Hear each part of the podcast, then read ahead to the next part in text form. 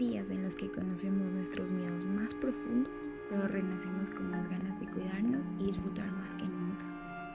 Hay heridas que nos condenan, pero son justas y necesarias para abrirnos los ojos a un amor ciego, que muchas veces nos va destruyendo poco a poco y justo después que estamos rotos y en mil pedazos, es que aprendemos a querernos y a valorarnos por completo.